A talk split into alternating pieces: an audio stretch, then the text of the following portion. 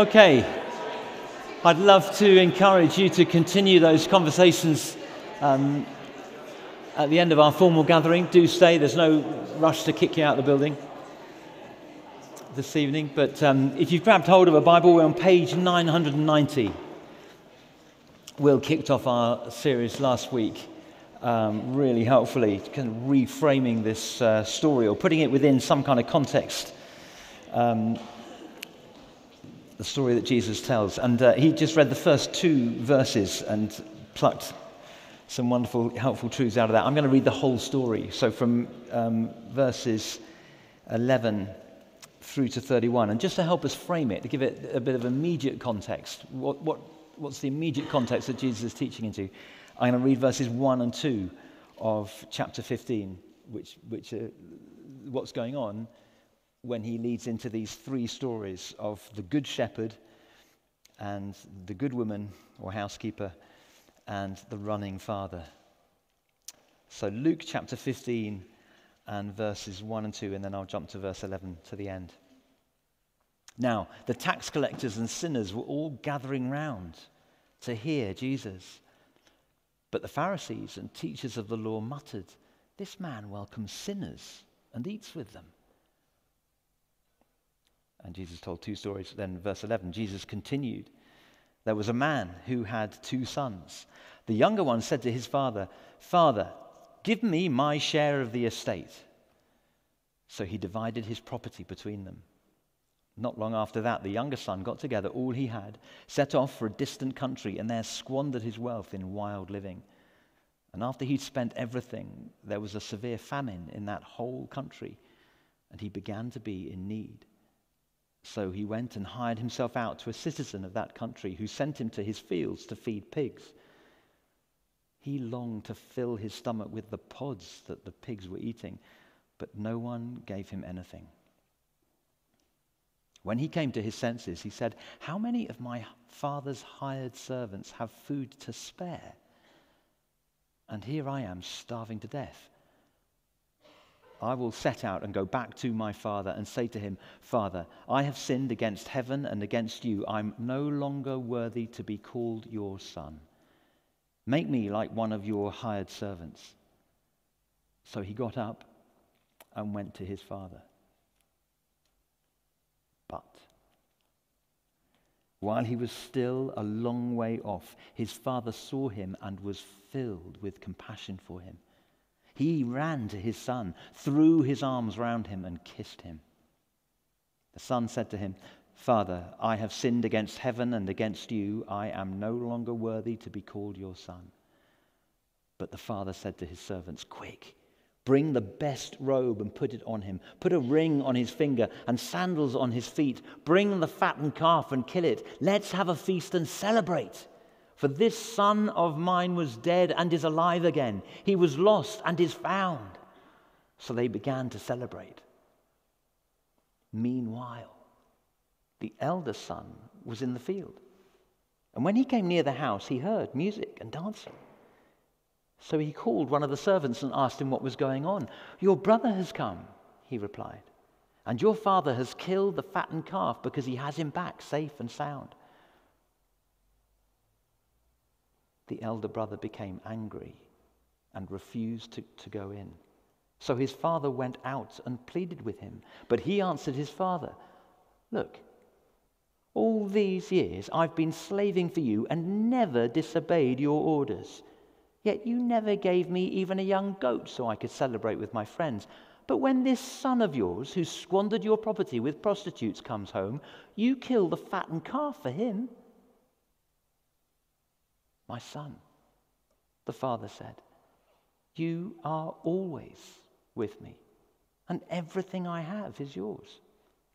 But we had to celebrate and be glad because this brother of yours was dead and is alive again. He was lost and is found.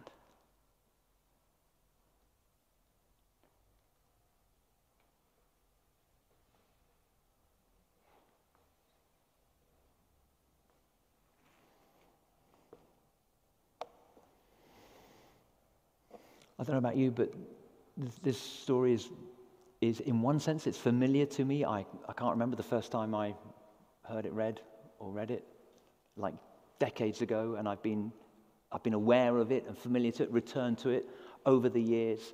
And yet, as we have been digging into it again by way of preparation, I'm, I'm seeing new things. I feel God is speaking to me in new ways. And I, I, my prayer simply is that it's the same for you, even as we just had it read there. That maybe a, a word, a phrase, something behind that phrase speaks to you tonight and in the next few weeks. That's why we're going to stay in the story.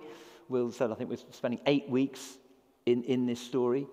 Uh, and I promise you, you won't get bored of it if, if you're looking with the help of the Spirit to engage with it.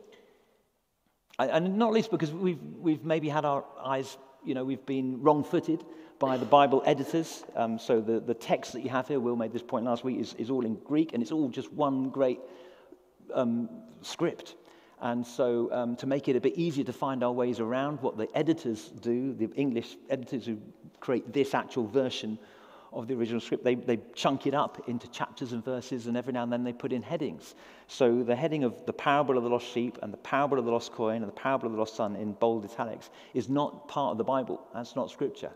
Thank goodness, because they're not very helpful in this instance. Uh, they, they, they skew our thinking into thinking that this third story Jesus tells is about a lost son. But we just see from the text. Look, verse 11. Jesus continued, got another story. Here it goes. There was a man. This is a story about a man. Do we know anything about this man? Well, he had two sons. Ah, so he's a father. So this is a story about a father who had two sons. So already you can see why, personally, I'm a bit unhappy with the heading. We're going to look at the two sons and we're going to look at the father together this evening. Let's look at the first son. Uh, and again, you, will be familiar. Last week, um, he says it's shocking. Um, it's, and again, we kind of larded our way through the story, so we lose the, the shock of what the father, the, the son says to the father. The younger son, who's got the least right to an inheritance, uh, you know, he's just down the, the pecking order. But he says to the father, "Give me my share of the inheritance," which, as Will uh, skillfully pointed out last week, effectively means he's saying, "I wish you were dead." Because you get your inheritance when you know, the, the head of the household dies. So give it to me now means I want you dead. Effectively, he's saying, I don't need you. You're, you're not, you, you know, he says to the father, you're not essential to my life. So I'm out the way so I can, I can have what you're, I want what you've got. I don't want you. I want what you've got. And if we, if we kind of listen to what the Spirit is teaching there through this story that Jesus tells, it's just a story, but he's wanting to make a point. And the point he's wanting to make is that, is that when, we, when we live as if God is not essential to our lives, we'll put some other God on the throne. And this younger son effectively is saying, I, I don't need you, I can be God. I, I, you know, I need all the resources and I'll go and live my life. So, according to the story, that's weird. Not long after that, verse 13, got together all he had, set off for a distant country, squandered his, and there he squandered his wealth in, in wild living. He, just wine women song. Hedonistic, individualistic, consumerist lifestyle. He'd fit in well, 21st century Western world. And this part of the story, I think, is illustrative. It illustrates to us what happens when we decide that God is not essential to us. When, as St. Augustine put it, when we, we, we disorder our love, when our love is not centered on God, it, it becomes disordered as we center our loves or our passions, our desires on something or someone else. So, in the instance of the, the younger son here, he wastes his wealth. And then who knew? Something happened in nature that impacted everyone, so they all became in need. Famine then, virus today, kind of speaks to us. And he was hungry. And here's what happens to disordered love when we, we roll that out in our lives, when we when we replace God with something or someone else, when we make good things God things. In other words, when we, the Bible has a word for all of that, it's when we sin. We fall short of the glory, the desire, the necessity of God. Two things. When God is not essential, we become emptied of ourselves. We, we, we starve. And we become enslaved to whatever it is that we've set our heart on other than God. Let's see it in the story. After he spent everything, there was a severe famine, verse 14, and he began to be in need. So he went and hired himself out to a citizen of the country and, who sent him to his fields to feed the pigs. He longed to fill his stomach with the pods that the pigs were eating, but no one gave him anything. Think about this for a moment. And just with reference to verse 17, as he's come to his senses, the first thing he thinks about is the servants in his father's house. And they had, do you see what he brings to mind? They had food to spare. In other words, when they sat down for a meal, they ate the meal until they were satisfied or even full. And guess what? There's still food left over. And that's the hired servants. And here you've got the father's son who's hungry. Do you see what Jesus is teaching us about what happens when we disorder our love? What, what goes, it, the, world goes, the world goes belly up. You, you, the, the, it literally, it, it's the, the, order of the world is going turned upside down. You've got now hired servants who've got plenty of food, and, and a son who presumably would have even more plenteous food is starving hungry. Sin starves you, it empties you, it hollows you out. You become less of who you actually are or created to be, intended to be in God's eyes. We, we become, literally in this case, thin but I don't mean physically, I, I mean spiritually, morally, in every sense. Sin starves you and it enslaves you. What did, what did the son of the father end up doing? He ends up hiring himself out to one of these foreign citizens. He, the son, becomes a slave. Sin starves you, sin enslaves you disordered love, as Augustine put it. When God no longer becomes essential, when effectively this younger son says, I don't need you, I, I, I know how to live life, I can be God.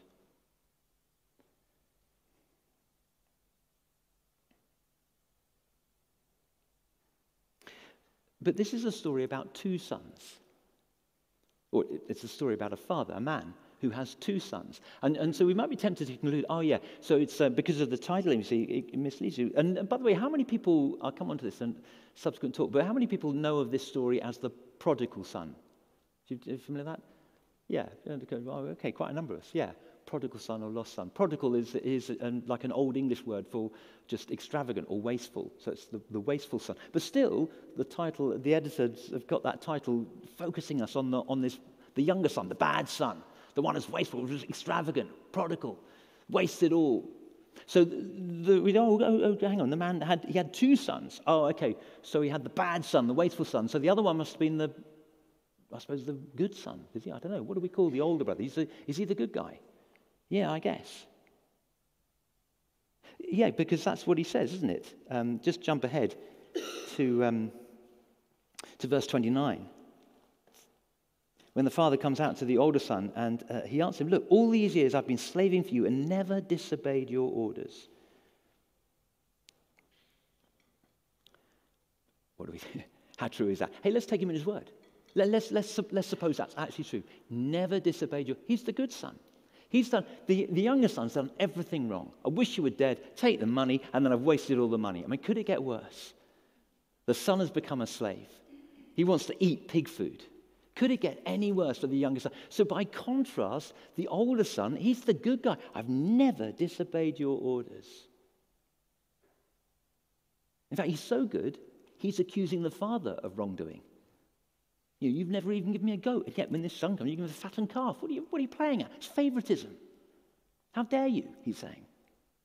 You can feel, we're told that he's angry. You can feel it, can't you? Can't you? Are you with me? Yeah. Okay, just checking in.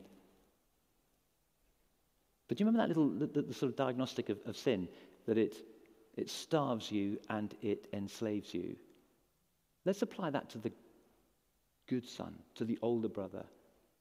Look at, look at the reaction of the father and the older son when the younger son comes home. Verse, bear with me.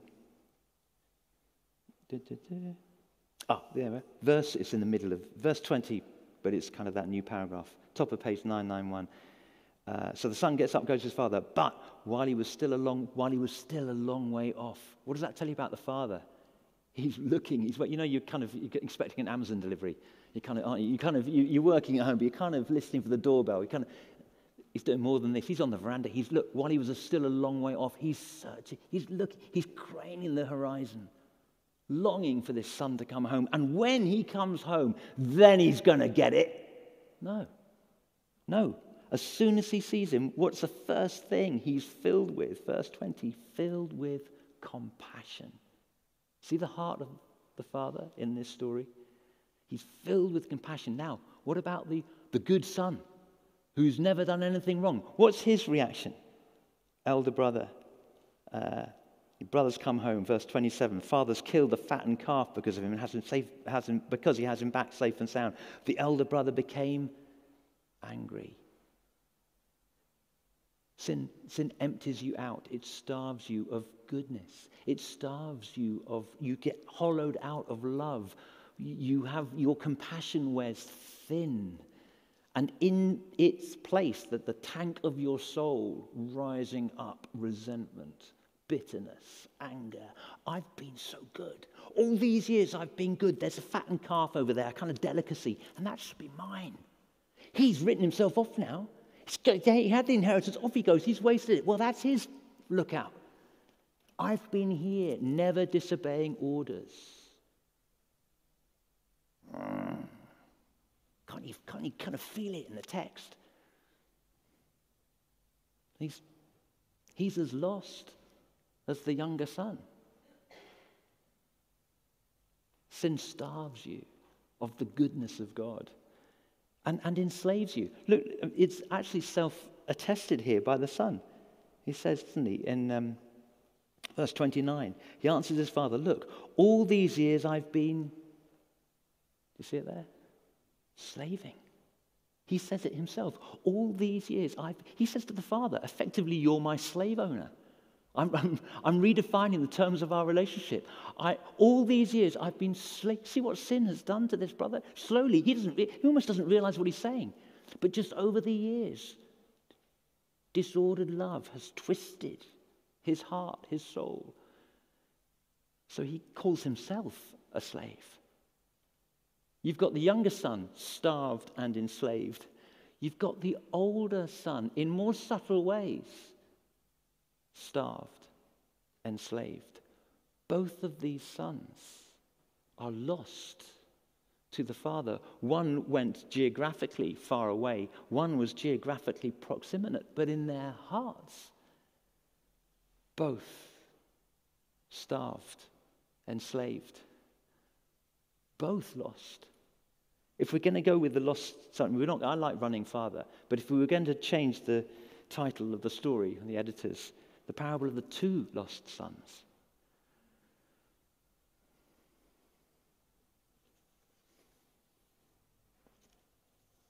Really interesting, isn't it? The, um, that, uh, that phrase, I've never disobeyed your orders. Actually, got quite telling, isn't it? I mean, it's, it's, look, it's only a story, but from what we know of the man, the father, does he sound like the kind of guy who, guy who can dish out orders that must be obeyed? It's interesting again, just that slight twist as the father, uh, as the son pushes it back. Moral guy, good guy, done the right thing, been in the right place, duty. But it's possible, the tragedy of this story, I think, is, is, is that it's possible to be morally good, to be religious and lost from God, far away, maybe even further away. That's why I read verses 1 and 2. Do you, do you notice the sort of, notice the movement that Luke kind of portrays through the description of the context? Tax collectors, I mean, they were the worst. and sinners were all gathering round to hear Jesus. If Jesus is, if Jesus is here and tax collectors, tax collectors and sinners are on the stage, in which direction are they moving? If they're gathering round, aren't they? They're moving towards Jesus, aren't they? If you gather round, it's, it's because you want to, oh, I can't quite hear. I need, to, I need to gather around so I can listen in, so I can hear. Who, who of the two sons, who, who, who might associate with the tax collector and sinner? Might it be the reckless one? Just takes all around, just, you know, it's uh, the obviously bad one. These in society, the tax collectors and sinners are the obviously bad ones. And they're gathering in. And interestingly, in the story, the father hugs them, kisses them, throws a feast for them. What about the movement of the Pharisees and the teachers of the law? They, they muttered. When you, when you mutter, I mean, I don't, if, if this was the morning service, the kids are getting acted out now. How do you mutter? We all stand, let's all mutter. I mean, we don't today because what we do is we pile on Twitter. So it's sort of all your fingers and stuff. But, you know, in the olden days when we used to mutter, had a good mutter. What, do we, what, what does that look I, I don't know about you, but I'm sort of, you know, if I see something and I want to mutter about it, that's a great word, mutter, like that. I want to mutter about something. I'll probably, I'll sort of see here, so, you know, I, well, mutter, mutter. I'll kind of, I'll subtle, it's very subtle, but I'll kind of, I'll just, I'll hide behind my hand. I'll, like this, I'll kind of draw back. It's very, very subtle. I do, because you see, religious, teach the Lord, you know, do everything right, want to be seen right, but just a little mutter. Physically, they may not go far, but their hearts are shrinking down, tightening. And I wonder in the story, which of the two sons might apply to them.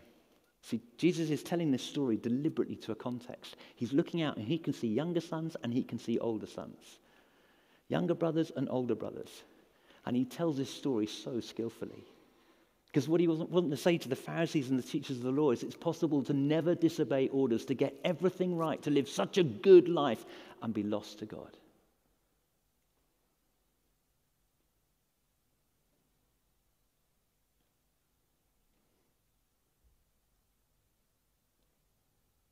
When I read this story, the older I get, and the more I kind of, the more I've got a kind of personal history of, the more there's a sort of wake, a, tr- a sort of wake of my life that I can look back on. The, the more I find it in, almost impossible not to connect with the older brother. I read the older brother, I see, and I think, that's me. That's, that's Tim Stillwell teacher of the law, pastor. Everyone, know, on one level, oh, Tim, he's that lovely vicar, the nice vicar. Oh, he would, all, so, oh yeah, mm, nice, good. Mm. He'd never mutter. You wouldn't catch Tim still, mutter, he'd never mutter. Ah. On the outside. But in here, it's just Jesus, through skillful storytelling, speaking to my heart. Is he speaking to yours? Someone once said that the reason why, you know, if God is so good, the God that we sing about, if, if God is so good, you know, why wouldn't people flock to church? Why wouldn't people like the sinners? Why don't they gather around church? And you someone said it's not because they don't believe that God is like this good father, it's because they fear that the church is full of older brothers.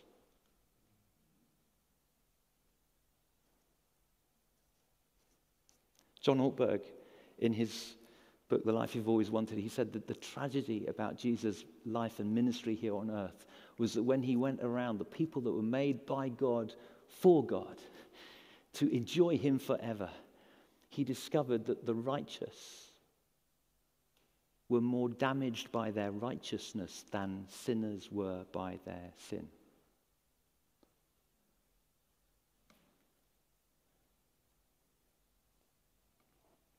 Jesus is telling this story about a man who had two sons. And there are those that are obviously bad, and there are those that are obviously good, but with such warped motives that they're possibly even worse. Moral people, good people, right people who never disobey orders, they rely on their goodness. That's become their, their base of security, that's become their sense of self. and they seek God for something else. God is kind of useful to them, He's a means to an end. But sons and daughters of our Heavenly Father, they, they rely on God's goodness and His mercy, not their own. They see Him as an end in Himself, He's not a means to an end. They want Him just for His sake because He's beautiful, He's glorious, He's wonderful. Why would I not want Him?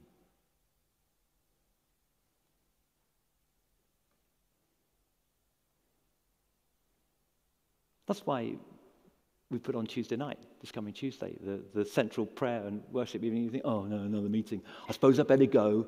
Be good to go. No, don't, don't come if you feel you ought to come. But I hope, seriously, don't come if you think, oh, I've got to go to the meeting. Don't, don't come. We don't want older brothers. we want people who just would love to be in God's presence. And we hope there'll be space and time for us to enjoy God. Chief end of man is to worship God and enjoy Him forever first item in the uh, Westminster Catechism, the kind of discipleship program for Christians. Chief end of man and woman is to worship God and enjoy Him forever. We, we want a taste of that on Tuesday night. Come. As sons and daughters of the Father, freely forgiven by Him. Coming into land, this is the story of the running Father. This is the story of the running father. Do you notice how, in talking movement, he goes out to both sons? He runs to the younger son who's, who's intently walking towards him. Folks, I want to say if, if you're here, or you, maybe you're watching online, you say, why doesn't God? This is on Alpha, we were asking you, what question would you ask God? And what, what came up this time around, uh, sort of in different ways, was why doesn't God make himself more obvious? Why do you know, if God is God, why doesn't he just show himself? It was interesting. The younger son here is intent. He says he, he's come to his senses, yet he's a real assessment. I've been, I've been an idiot. I'm going to go back to you. can tell the confession. I've sinned against heaven and against you. So he's walking with intent. I am going to find my father. I'm going to. When you when you determine I am going to find God, God runs towards you. Oh my word, arms open. He's been watching. He's been looking on the horizon. He's seen you before, way before you saw him. And when he sees you walking towards him, he runs towards you. But the older brother, he's kind of, mm. he's kind of, he's, he's not going in, but he's, so he's kind of not moving. I'm not going to the feast. The feast. You know the irony is the one thing that older brother wanted was a fatted calf. That's, uh, I've been slaving all this time and you didn't even give a go. What I want is a fatty calf. That's what I deserve. That's what you owe me. And because he, he's doing this, he's not getting the one thing he's longed for. You see how disordered love just turns everything. Sin ruins our lives. He can't have the one thing he wanted. He's, he's there. So again, the father goes out to him, but he doesn't run. He runs to the son who's running towards him. But because the older brother's here, the father is sensitive. He's gentle. He'll treat everyone according to where they're at so I can see, I can feel the anger vibe. So I'll just, I'll go out. The father pleads. What? Jesus here is going, this patriarch, this senior figure in the community, pleading with this younger son. What's going on? What's going on is Jesus is shocking you into seeing just how good and patient and long suffering God is. He moves to us commensurate with where we are. If you're kind of there, you might not discern him. Well, prove yourself. Well, but if you want God, he wants you to be part of his family. He wants you to be part of the feast. If you determine to come to God, he'll run to you. He'll run to you. And here's why. Uh, can we have the picture on the screen? Your quiz question. Anyone recognize what that is or where it is? The Temple of Apollo, known as the. Uh, uh, no, not the. Oh, that's not the Parthenon. It's the Acropolis in um, Athens, just outside Athens in Greece.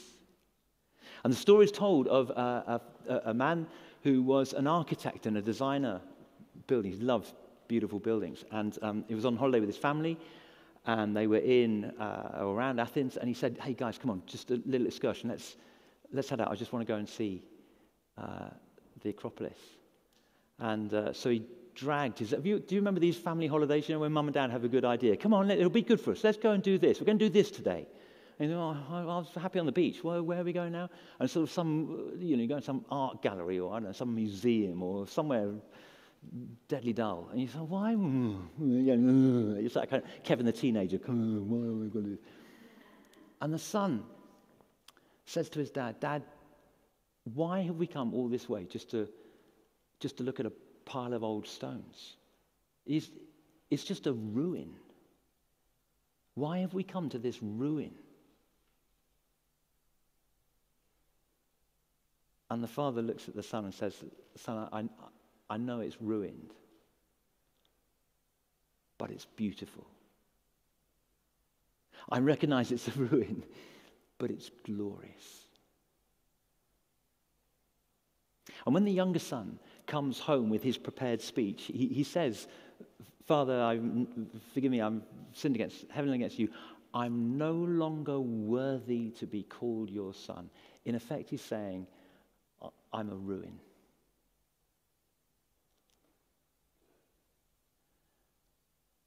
And Jesus teaches us that through the story, God says to us, Yes, you are a ruin, but you're beautiful.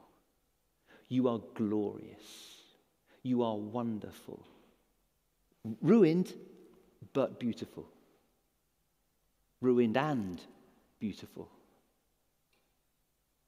And as you come into my embrace and you come back into my house and you get fed and clothed and robed and realigned from your, from your misaligned love, disordered love, as it comes back into line, as you are filled again, not emptied out, as you become a son, not a slave, then my restoration process, which is where the analogy ends, I don't think there are any plans to restore the Acropolis right now but God has plans for each and every. He will not leave us ruined. He does not leave us broken. Ruined but beautiful. Do you see what the, the, Jesus has the, the, the, Father saying of the Son? Uh, um, mm, mm, mm. Not very good at finding my. Um, there we go, verse 30. Got it. Uh, oh no, that's not the one. Sorry, verse 32. Got it now. We had to celebrate, he says to the, to the younger son, because this brother of yours was dead and is alive again. He was lost and is found.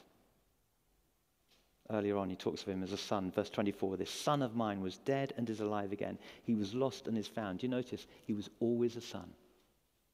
Even when he made himself a slave, even when he was in a far off country, even when he was unrecognizable from the son that he'd been in the house, he was always a son. When he was dead, he was a son who was dead and then alive. He was a son who was lost and is found. He was always a son. It's how I think Jesus is encouraging us through this story. It's how God sees us, our Heavenly Father, the running Father. He sees us as beautiful amid our ruins.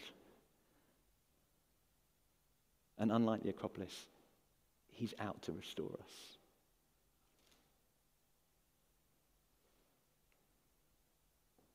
The running Father. Let's stand together.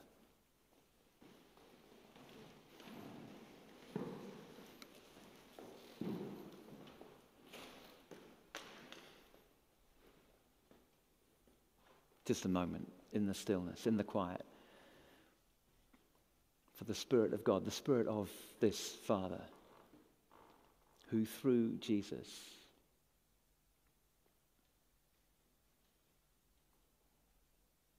has made a way open for us to come home.